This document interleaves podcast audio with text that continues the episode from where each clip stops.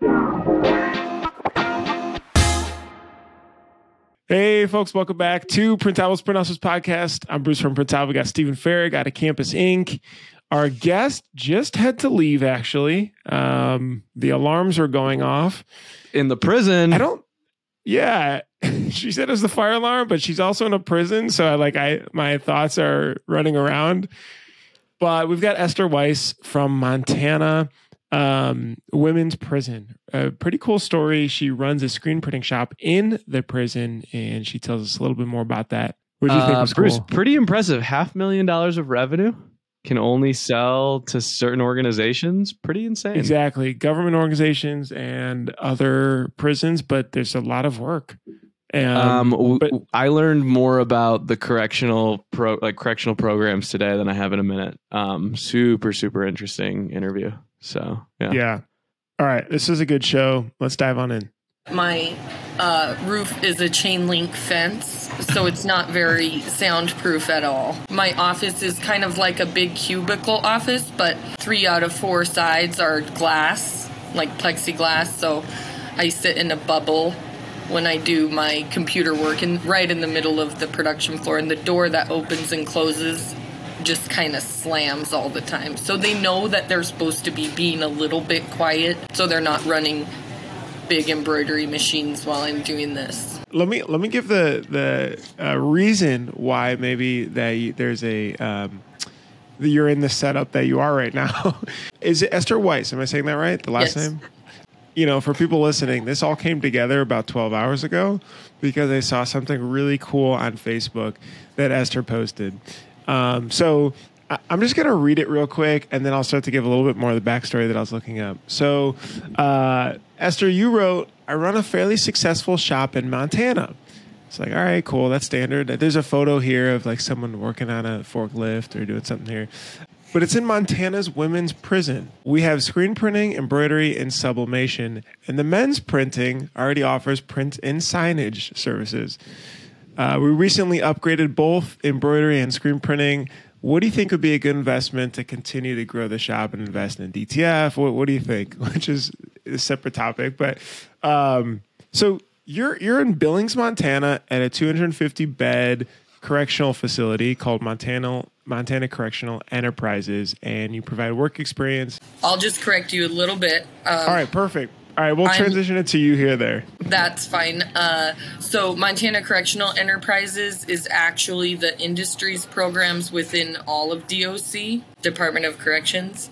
And my business is inside of the Montana Women's Prison. And it's technically a government business. Um, so, all of our programs are self supporting. They pay my wages um, as well as the inmate workers here. And then um, we have three staff people. One program we didn't mention in the post is we have a really successful dog training program here. I have so many dog? questions. I have I so would, many I would questions. deep into the dog thing, but you're right. We should go back to the. Okay. So I have to unpack this a little bit because there's a lot there. So your business is in in the correctional facility. Did you start it like walk me through how that works? Okay, so uh, the Montana Women's Prison, like you said, has about 250 inmates. Um, and they, when they first get to prison, they get a 30 day supply of hygiene items like shampoo, conditioner, razors. They're supposed to get a job in order to buy those items themselves. Um, and so that's really their only expenses in prison besides stamps and envelopes and uh, video phone calls and phone calls. So um, all the other expenses of the program are paid not by, of the program, but all the expenses of the inmates are paid by state taxpayer money. So it costs about fifty thousand dollars per year to house one inmate.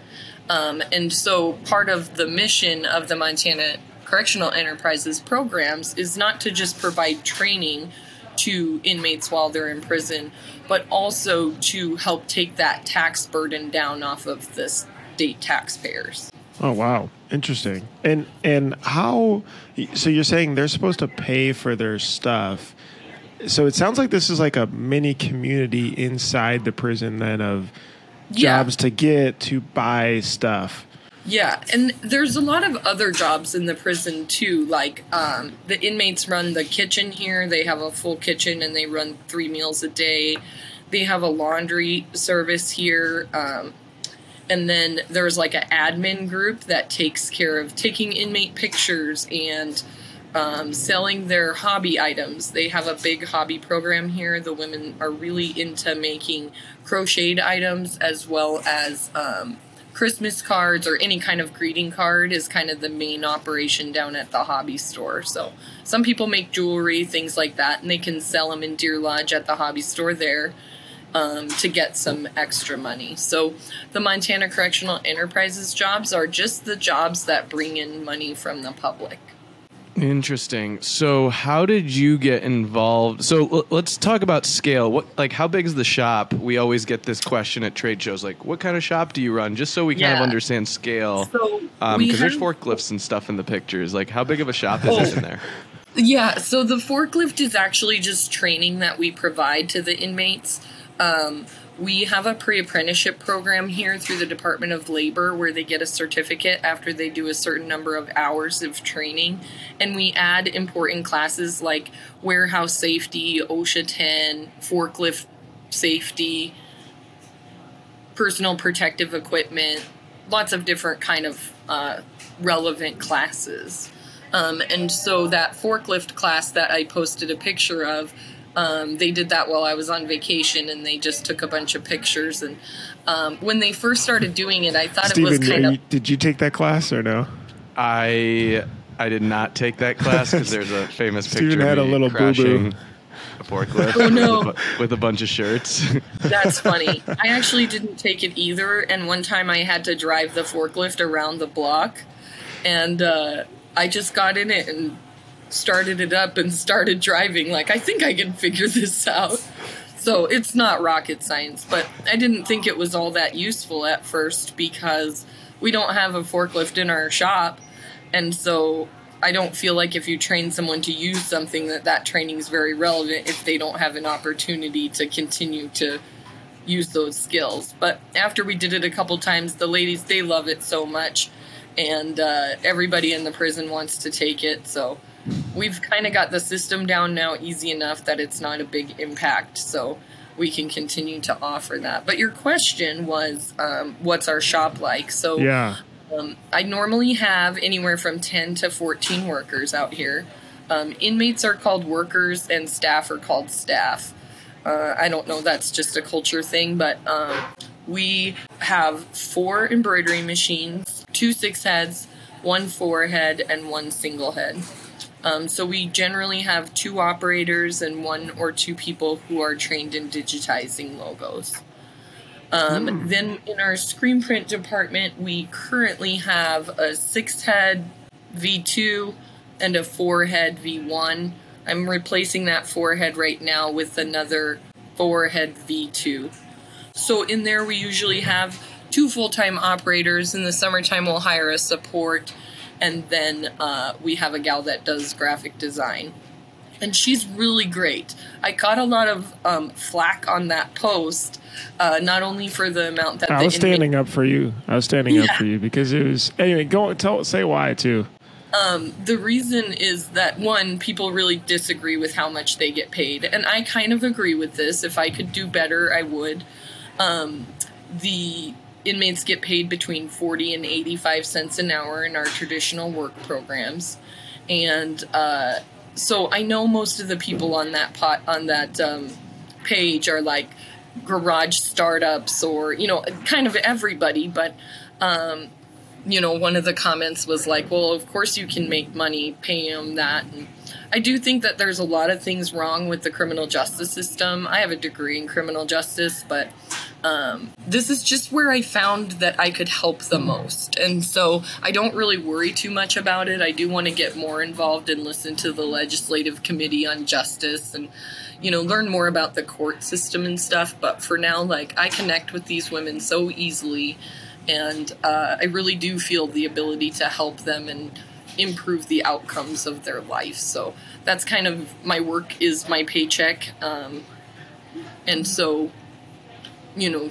training them and making sure that uh, they have a really good like dynamic set of skills in a resume before they leave like is kind of my top priority at work all the time so And it's it's not like Esther, you're just like profiting off of low wages. Um, No. Like they determine, yeah, like it's it's a public service at, at the end of the day as well.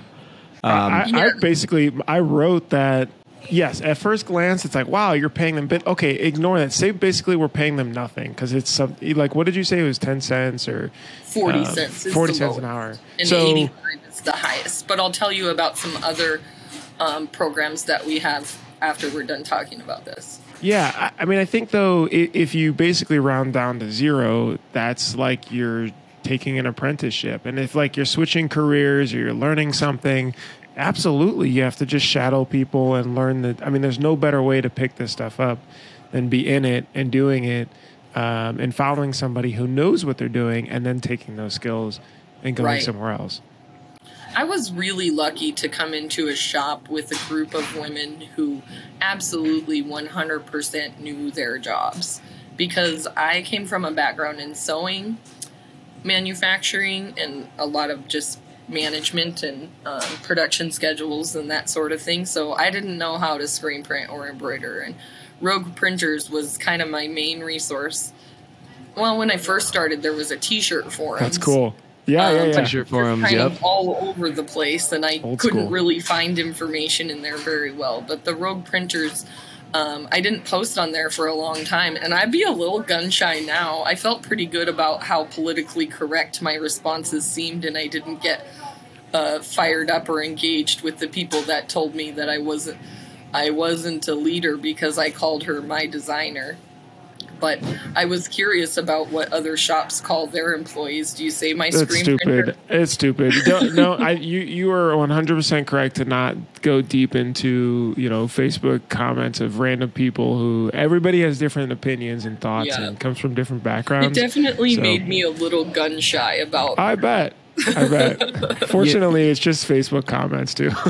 yeah, I was wondering I- if I was going to get roasted today. I mean, Steven, you kind of been out of. There's look like Shirt Show has a cool Discord they put out. That's a it's a more friendly, um, Yeah, friendly that one you should space. Print, Print Girl Mafia's got a cool friendly space as well. There's a lot of keyboard warriors out there that are just Yeah. so confident in their keyboards. Like I don't know if it's the Q W E R T Y, but like you know they they just feel the need. Um, sometimes it happens, and uh, it's kind of unfortunate. We should be we should be better about it in our industry. But anyways, Impressions 2023 is back. Really excited. It's January 20th to 22nd. We're going to be there, booth 3109, next to all the rock and partners. They're in the big atrium. So come see us, grab a demo, see what's new, uh, meet with your success manager. We're going to be with the whole Inktavo gang. That's Printavo, Inksoft, and Graphics Flow all in one area. 3109. We'll see you in January 20th to 22nd. All right, later. hey Bruce, uh, want to stop for a second to talk about our amazing sponsors. Who do we got today? All right. First off, GraphXSource. If you guys are looking for a solution that can help with production art, I'm talking SEPs, mockups, creative art, order management, digitizing. Farragut I know is even using them to create online stores. They can be able to help you. They've been doing it for over 30 years to be able to help shops specifically manage production art. So no one, no more having a person manage this and training them and retraining as they leave, rehiring, blah, blah, blah, blah, blah. Use the Printavo pod for 50% off your first vector sep or embroidery order. That's graphxsource.com. And the best part is they plug right into your Printavo account. They set up the statuses and they manage it remotely and they're plugging and chugging. I heard they're building some cool things on the Printavo API. Last time I checked, um, Rumor has cool. it. Rumor has it. Rumor has it. Rumor has it. The Printavo. Uh, yeah, that's pretty sick. Bruce, um, have you heard of Multicraft underscore Daddy? Um, if you Tell need ink supplies or a daddy, Multicraft screen printing and digital supplies for over 50 years has been providing you with top brands at competitive prices. If you mention the Printavo podcast, you can receive an extra 10% off your first order. Now is the time to get emulsion before it freezes and it doesn't ship well. Um, Dave Eggers is working on something special, I've heard. So daddy's in the garage, daddy's in the basement. He's gonna he's gonna he's gonna come out of the world and, and surprise us with something. So stay tuned and follow him on Instagram. Um, Bruce, who do we got next? Love it. All right. Supercolor just went over to their facility in LA. Unbelievably cool what they've got going. Can't wait for a shop tour. Um, but they've got a really cool guide you should check out at supercolor.com slash print hustlers or click the link in the description here too. Basically, it's just a best practices guide for everything. So high color count designs, gradients, hard to print locations, what heat press to buy, how to price. If any of these resonate with you, check out this guide. I downloaded it. Um, you can't see this, but I've got the heat press set up right here on my desk. I was doing a little work helping my wife last night. Did you get your new heat press, Bruce? I did not. Christmas You is coming. to order it. Christmas, Christmas is coming. Ooh, that's a heavy Christmas present. yeah. I mean, this little one is ridiculous. All right, supercolor.com slash pronounce. Just check out the guide. I uh, I texted Rum last night at 10 p.m. and said, "Rum, I need this by Friday. Can you make it happen?" He goes, "Yep, just send it over." Rum's a Um, boss. don't everyone do that to him at the same time, or then I uh, was gonna say no. But anyways, um, Bruce, I I don't know about you, um, but you shouldn't spend all day cleaning dirty screens. EasyWay's line of environmentally conscious chemicals will get the job done faster, more efficiently, efficiently, and will cost you a fraction of the cost per screen. At Campus Ink, we use 701 and 842. Bruce uses Easy Glide. Um, those are the chemicals we use to clean our dirty screens. And uh, if you value a company to help with the how to's, best practices, and questions, Easy Way is there. They are the easiest way. Give them a go. All right, Bruce, let's get back to the episode. Um, yeah, I Uh, How, digress. how did the shop start there? Right, like so. Why a screen start? printing business? Well, that was kind of before my time. So, uh, one of the things that I remember from the guy that um, trained me is he said that when he started here, there was over 20 people working in here, and he didn't really know what any of them were doing. Um, and so they had some PIECP programs, and I'll explain that in detail um, when I'm finished. But basically, they were assembling um, gun straps and um, I don't know. That's all I can really remember is the gun straps. But they just had these little assembly programs, and they had hired way too many people. Um, and so he lo- he started looking for something one that didn't already exist at the men's prison, and two that was easy enough to for him to learn and to train. There was already one embroidery machine here, and they were using that, and so he built on that and added more embroidery, and really reached out to all of the government agencies and nonprofits locally to build a customer base. Um, and so basically. Uh, you know, he started with a heat transfer business, I think.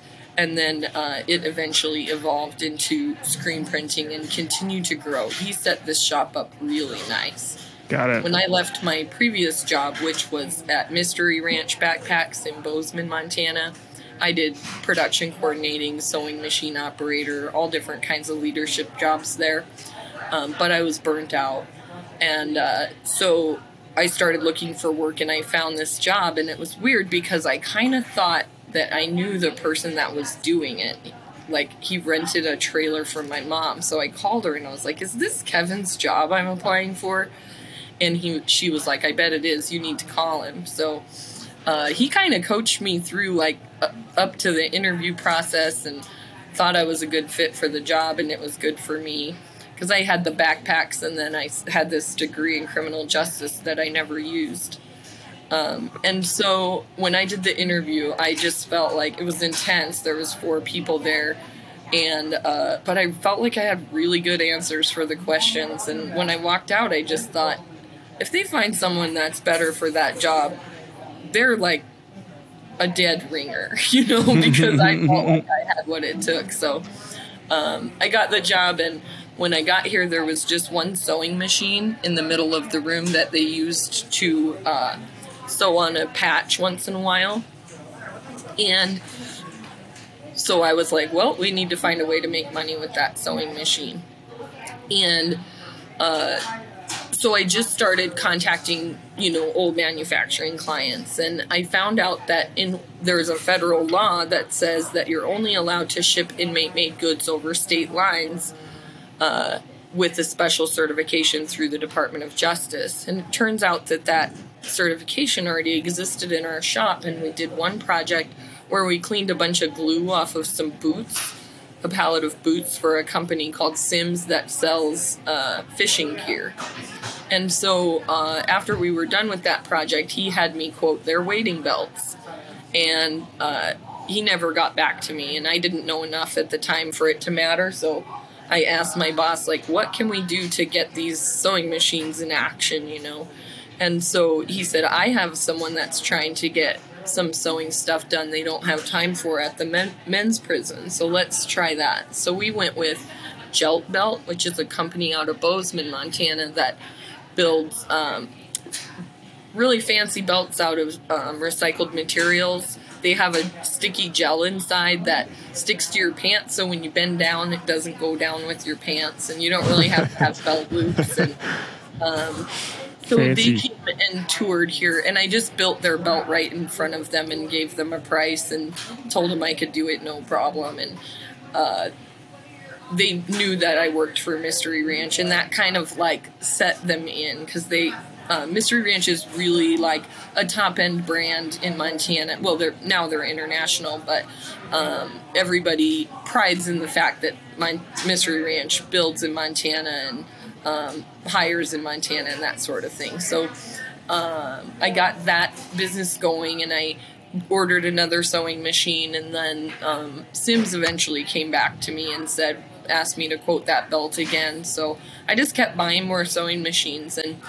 Um, just to when did explain, it turn into the screen printing? Oh, the manual press was here when I got here. Both of the manual presses. So I just had to learn how to do it from the ladies that were doing it. I didn't even, I spent like two days training with them. I've never pushed ink on a shirt. Um, but I have solved a lot of problems in screen printing in the seven years that I've been here. I bet. I bet. So Esther, where do you so when it comes to like screen printing embroidery, do you have where do you get your customers from? Are they other government agencies? Are they Yeah. like a community like what are the restrictions and rules for who you can sell to? I can only sell to government agencies and nonprofits. They don't have to be like a legitimate nonprofit, but just not a for profit business. Um, and then I can sell to for profit businesses, but I have to use our dealer network. And so that just allows somebody in the community to make some money off of our Oh, a broker. Okay, so so Um, that way you wouldn't like underprice or compete because obviously your your overhead is way lower. I got Yeah, it. and that is one of my goals for our shop is that I can get a PIECP program started in screen printing and embroidery. So the steps to those goals are like finding a customer base that makes sense for us. I don't really want to do retail shop stuff, but I will if I have to. Um, I think that restaurants or uh, work crews and safety crews would be a good uh, fit. Um, and so I'm going to spend some time in 2023. I've never done sales as my job. I do a lot of customer service. Um, but I do have a salesperson here who travels to different government and nonprofit trade shows. Um, and then she uh, spends about half of her time out of the office just trying to connect with new customers. Um, and so I think I'm going to like start a competition with her because I recently went on vacation and one of my friends that I um, traveled with has never met a stranger in her life. She talks to every single person she sees. And so I took a page out of her book and I've just been stepping it up and talking to anybody that I see. And I recently got approved to have a pizza party in the prison, which is not normal. And uh, so I met a woman in the thrift store that said she did flower arrangements. So I asked her to come into the prison and teach the ladies about making flower arrangements for our Christmas party. Nice, nice. Okay, I'm just picturing this in a movie or a TV show, right? And it's just like, uh, you know, I'm I'm I'm working in a shop with other inmates. I'm kind of like looking behind my shoulder, right? like, but is it like low crime or like? Can you give examples of, of Oh, yeah. what you can say of people that are involved Yep. doing this and having equipment? Absolutely. So access. we kind of have everything here. Um, one thing about women is they get um, sentenced for a less amount of time, um, and they don't commit as serious of crimes as men. And so, an average stay for a woman in prison is um, nine to eighteen months. Um, and so, we do have long-term people here, and I try to keep make sure that the people in the shop is a good mix of people that will get out of prison on a regular basis, um, and long-term people help stabilize that workflow. So, Got um, it. And train about- and do that stuff. Yep, there's one long term person in every department. Um, and so I have people who, um, you know, killed their husband or were in abusive relationship. And um, I have people who, um, you know, had financial crimes or. Uh, Montana only has one women's state women's facility. So they do have one thing that's really interesting about Montana's justice system is their sentencing guidelines. So it's, I'm pretty sure it's one of the only states where when you get sentenced, you get sentenced to the Department of Corrections and they get to choose whether you're um, housed securely or in the community. So we have a really big probation and parole department. And so if a woman gets a 20 year sentence in the news, she'll spend a quarter of that time in prison for sure. Um, so somebody who killed their husband is common for them to get a 20 to a 30 year sentence. Um, and then they see the parole board after eight years. And that's actually one of my favorite timelines for people to hire because I think in eight years I can teach them very well how to be screen printers, embroiderers, Low turnover. yeah, uh, administrative assistants, and then uh, leaders. I once paroled someone who had been here for eight years, and when we wrote her resume, I felt like she could be the manager of any shop that So she do- walked in. do they? Do you know about after? Do like are they Yep. end up at shops? I try. Um, I keep track as best I can. Um, a lot of times they will go to a pre-release center, and there's a program here called Culinary Arts Program in the pre-release center for the women, and so a lot of them go over there, and so then they kind of have to get in the restaurant industry after that program. Um, but I have gotten, I want to say, three people since I've been here in seven years, which doesn't sound like a lot.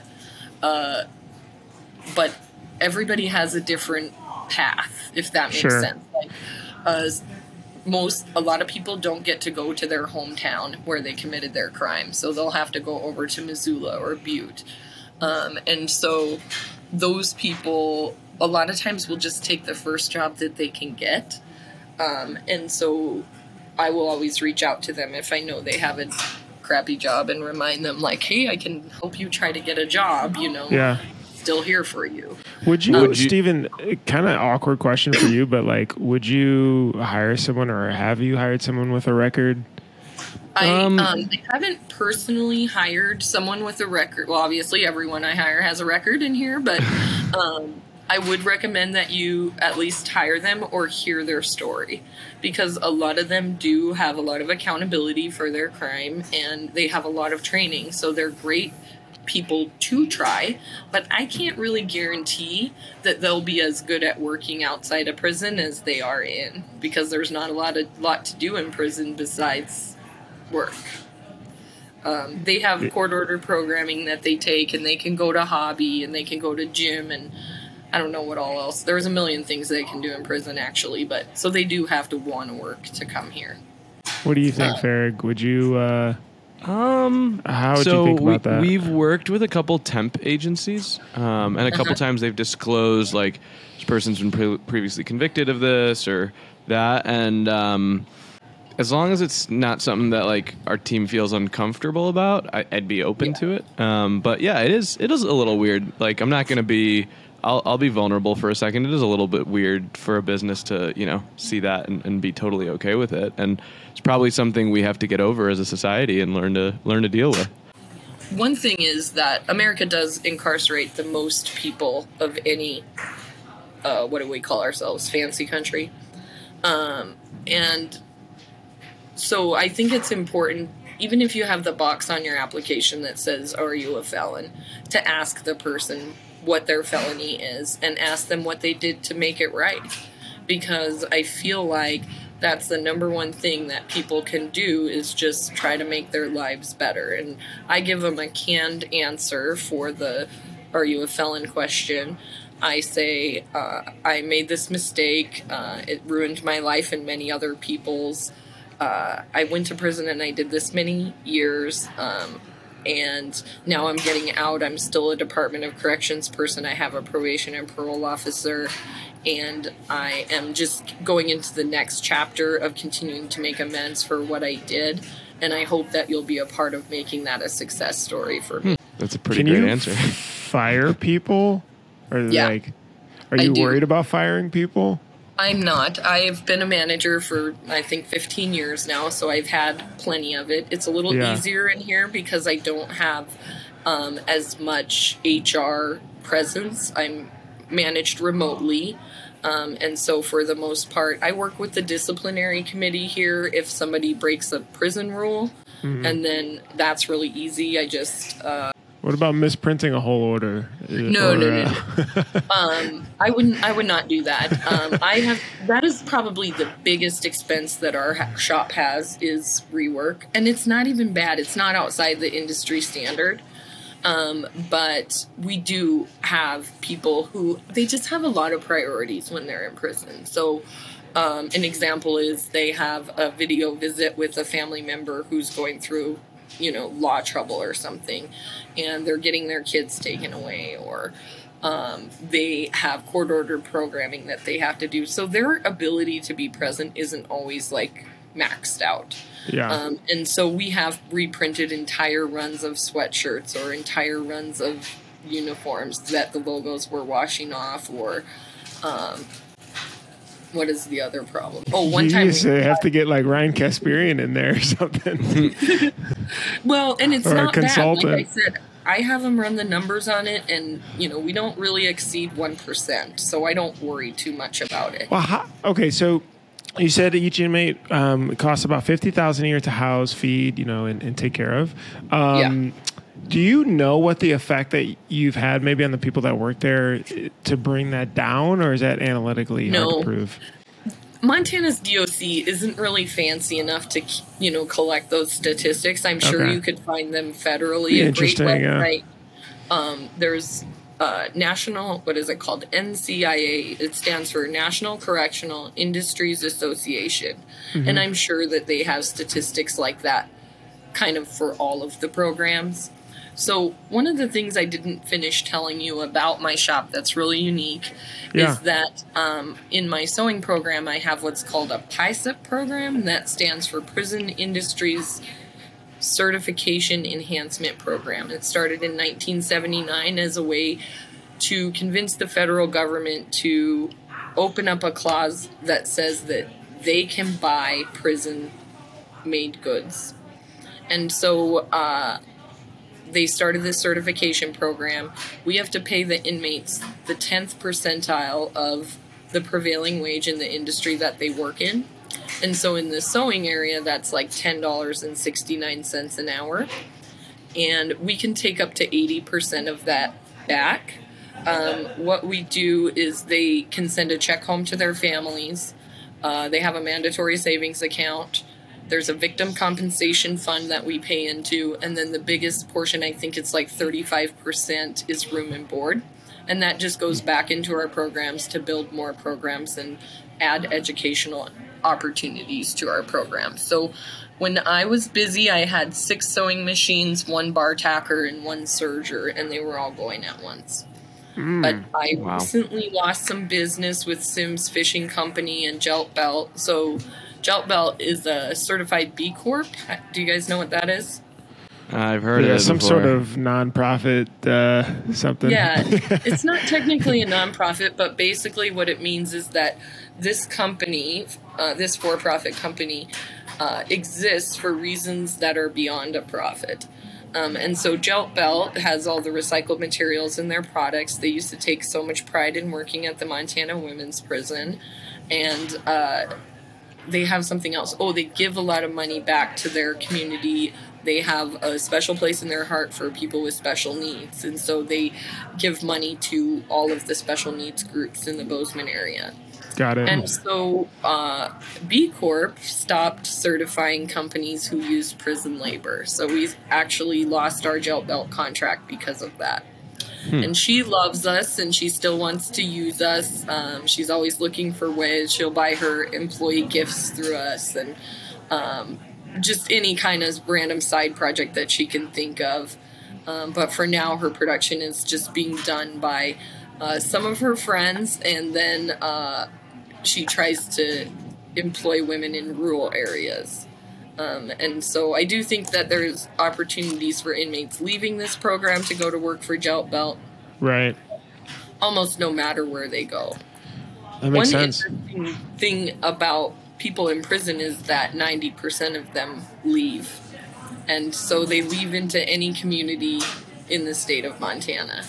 Um, so if you think about uh, the people that live around you, the people that are in your families, you know, there's always somebody that is on the outside edge or uh, that doesn't, you know, doesn't quite fit. You know, if that person came into your community and they didn't have any job skills and they came out of prison more of a thug than they were when they came in, uh, how safe would that make your community feel? Um, whereas what we try to do is make sure that they have all those skills so that when they get in those communities, they can continue their path of recovery. So like. Wow. that's Esther, the mission. if if there is one thing you wanted people to hear, this is the first time I've learned about this, which is really really interesting, and I'm, I'm probably going to do a bunch more research on this. But if there's one thing you want, um, one message to get out, or or one thing you love screen printers to hear, what what would that be? So one thing is that I already mentioned that I want employers to at least um, inquire about the felon box and not just have it right in their policy that if you have a felony, your application doesn't make it past the desk. Because a lot of times these people have done a lot of work to make up for what they did. I think they do spend the time, they take there is every single opportunity to get well while you're in prison. The Montana Women's Prison has not only vocational education, but they have regular basic education. Um, they have tons of volunteers that come in here and teach everything under the sun, from personal finance to, um, you know, Bible studies and um, therapy. You can get all the kinds of therapy in prison. Um, when I first started here, I didn't think there was much therapy. There were therapists that work here, but I never had a worker that was like, I gotta go to therapy. And now they're all like, I have my therapy appointment. So um, they've definitely got that, you know, established thoroughly. So that's kind of one of the main things is that the um, screen print embroidery shops, really any businesses out there, um, take a chance on a felon. Um, I did it in my own business. Um, when I first started here, I rented my basement to a guy that came out of pre release, and it worked out really well. Uh, he rented from me for over a year, he always paid rent on time. Uh, he had a couple friends that were a little bit sketchy, but I told him one time not to bring someone back that threw a little temper tantrum in our driveway, and uh, he never did. So uh, that went really well. It was a positive experience, and I would do it again. The next time it wasn't so good. Uh, I posted, and I got a lot of people from pre-release, um, and unfortunately, I have access to all their records, and so I could just tell by how many times they'd been in trouble uh, that it probably wasn't their time. Yeah. and so that is something that employers can do is just look into someone's background, see how many charges they have over, you know, that's public information over the course of the years. And if they're, you know, if they've repeated 10 times, that might not be the best person to make the, you know, to take the chance on. But um, if it's only their second time, like they need something. The shops in Montana, um, to know that we're here and that we hire and train. We give really great training. I mentioned forklift training, but we also do OSHA 10 and I think I said all the main ones, but the ladies here can get a pre apprenticeship in administrative assistant courses, and so they're pretty much capable of doing almost anything you need in your shop, and they would start by snapping t-shirts or scrubbing the floor. Um, so if you have a chance to hire a felon, please, you know, please give me a call and I'll tell you about that person and how good they were and what their challenges are. Um, and then finally, I'm looking for, I'm going to try to build a customer base this year of private companies who are not sending their goods over state lines. So it could be gift shops or work groups or almost anything. Um, because I want to start the PIECP programs in screen printing and embroidery so that I can pay those ladies more and they can send money home to their families. That's awesome. Love it. Wait, is, is it, there love a place where if, if somebody wanted to reach out for to hire or or there's no like website or something? How does that work? Yeah, can they, you can they email you? the- Yep, they can send an email to me at E eweis at mt.gov Okay. or they can check out our website is kind of terrible, but it is on the Department of Corrections website for Montana, and we're called Montana Correctional Enterprises. And you can also see all of the other programs that we have, um, not just at the women's prison, but at the men's prison. They have a print and sign shop, they have a ranch, they have a dairy, um, they have a, a what is that called? A super fancy laundry service.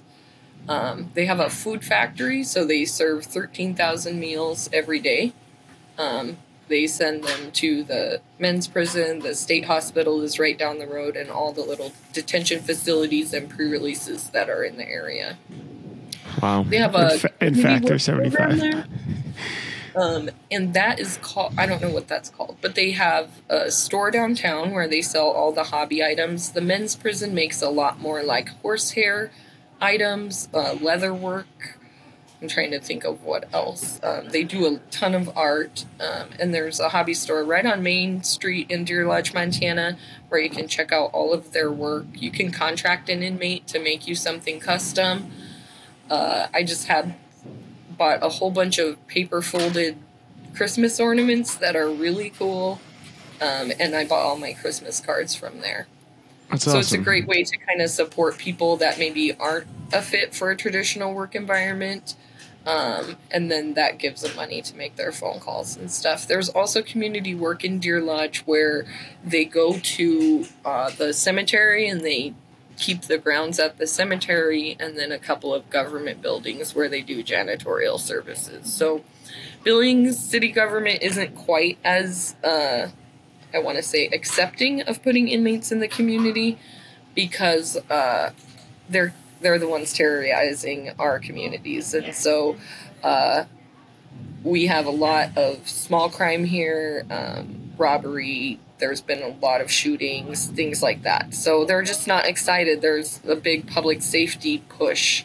Um, and so we have a fence clearance here where I can get them a pink shirt um, and they can go outside the fence with me to accept deliveries or to set up a piece of equipment.